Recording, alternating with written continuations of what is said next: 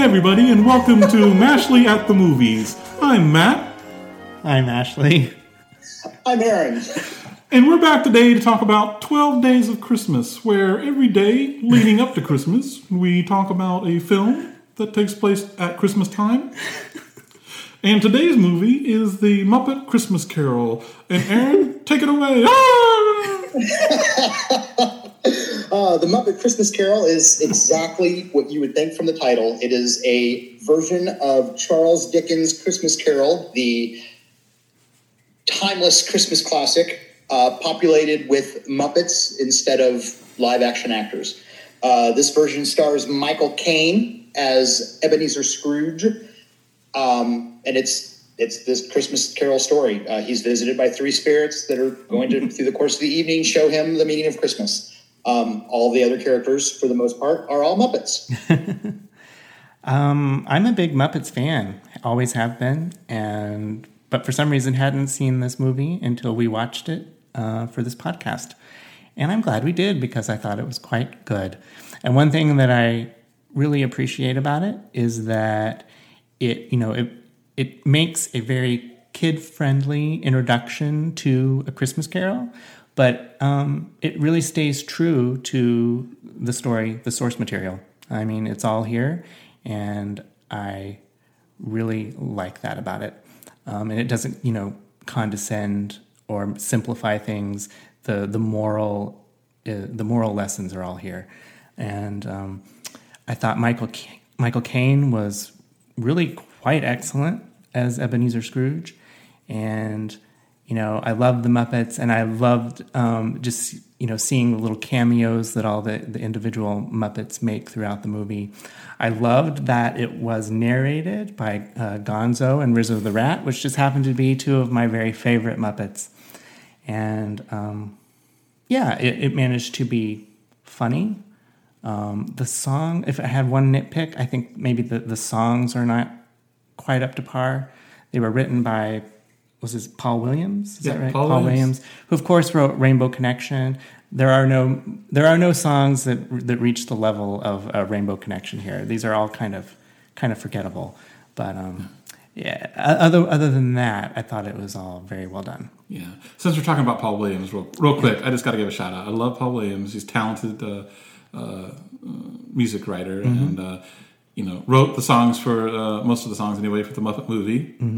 Um, he appears in a scene in Baby Driver, and he is uh, produced music for Daft Punk. So he's really quite Yeah, multi-talented. yeah. Um, but you're right. Nothing in this is. These songs are all fine. Yeah. But none of them are particularly memorable. Um, that said, I quite enjoyed this. I had never seen it before either.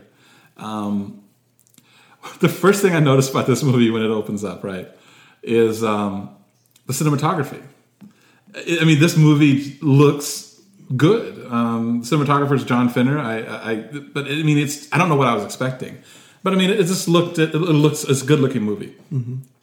Um, later on, as the movie progresses, kind of with the, the arrival of the three different spirits, you know, um, the special effects are a little dodgy, but uh, they're they're serviceable.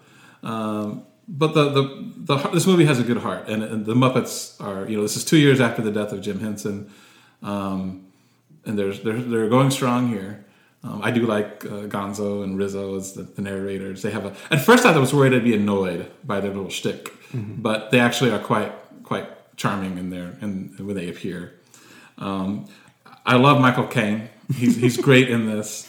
Um, I was reminded. So I've um, heard and watched. So I've heard um, Orson Welles used to do um, used to host, I should say, uh, an annual version of a Christmas Carol on the radio that starred Lionel Barrymore um, back in the day. So I've heard that many times. I've seen many adaptations of a Christmas Carol, and even the one with Alastair Sim, which was my favorite.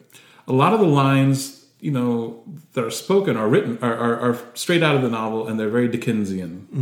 And when you hear them in more modern day, um, they sound a little stilted. This was like the first time that I felt these lines sounded natural. Interesting. And it reminded me a lot of Kenneth Branagh's Hamlet, which, you know, again, Shakespeare is obviously something that I think everybody should, should, should experience, but again, that language can particularly sound stilted.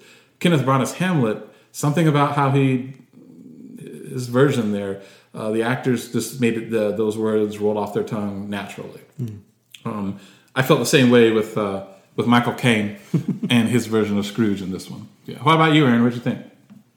Um, I well, I'm going to agree with Ashley, but I'm going to take it one step further because my love for the Muppets has no boundaries. and I do mean no boundaries. I was I grew up on the Muppet Show, watching the Muppet Show. A large part of my sense of humor um, comes from that sort of vaudeville kind of feel that that TV show had. The Muppet movie was one of my favorite movies when I was a kid. Um, I really, I really love this movie, and when it came out, you know, as an adult in my 40s, I, I really love this movie. But it's it's a very emotional movie for me in general because when it came out, um, it was right after Jim Henson had passed away, and I, even at you know, how old was I? 14, maybe 15. I was very nervous about what the Muppets were going to be without Jim Henson.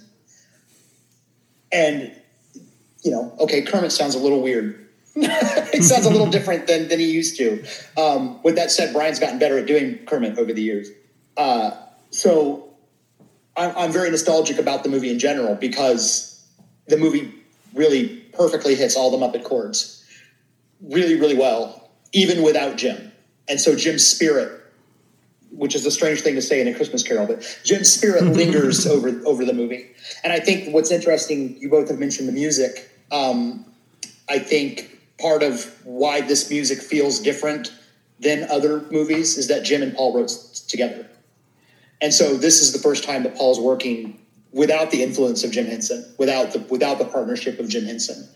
Um, I think, and I, I, I agree. I, I think uh, Michael Caine is one of the best Ebenezer Scrooges in film.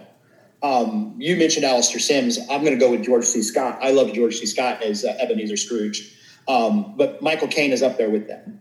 I and I think you know from years of watching the Muppet Show um, and the Muppet movies, I think the best episodes of the Muppet Show or the best guest stars, I think the best celebrities on the Muppet Show were ones that treated the Muppets like they were real people. They didn't, you know, it wasn't a guy on stage with a bunch of puppets. He treated them like they were all real people. And Michael Caine pulls that off really, really well. Um, it, it just it, it, it doesn't feel like a guy in with the other with other puppets. With that said, there is a sequence in the movie. It's it's it's the big love song. Ebenezer Scrooge is singing about the past girlfriend, and that sequence, you know, it's like it kind of goes. It sort of feels a little bit like there's just not enough Muppets here. There's too much Michael Caine and not enough Muppets.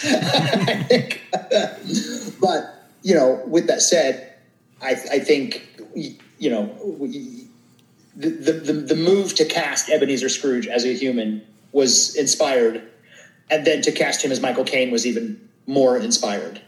Um, I- I- if if I rank Christmas movies, this one is way up there for me as a, as a favorite that, that gets watched every year, um, a couple times every Christmas. I, I really love this movie. Wow.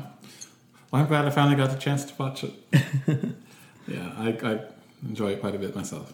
Yeah, and I- I agree that Michael Caine was an inspired casting, and I really loved some of the the casting of the Muppets. I mean, um, Statler and Waldorf as the Marley ghosts was was pretty I was going to bring that up because you had talked about uh, how it doesn't pander to kids, and, Yeah. and which, which I, I agree with. But there's also some jokes in there that little kids aren't going to get, Right. Like Bob Marley, Robert Marley. yeah, yeah, yeah. There's, there's all. Well, I feel like that's always the case with Muppet movies, right? They're yeah, kids may be the t- target audience, but there's always humor there for the, for the adults, and um, yeah.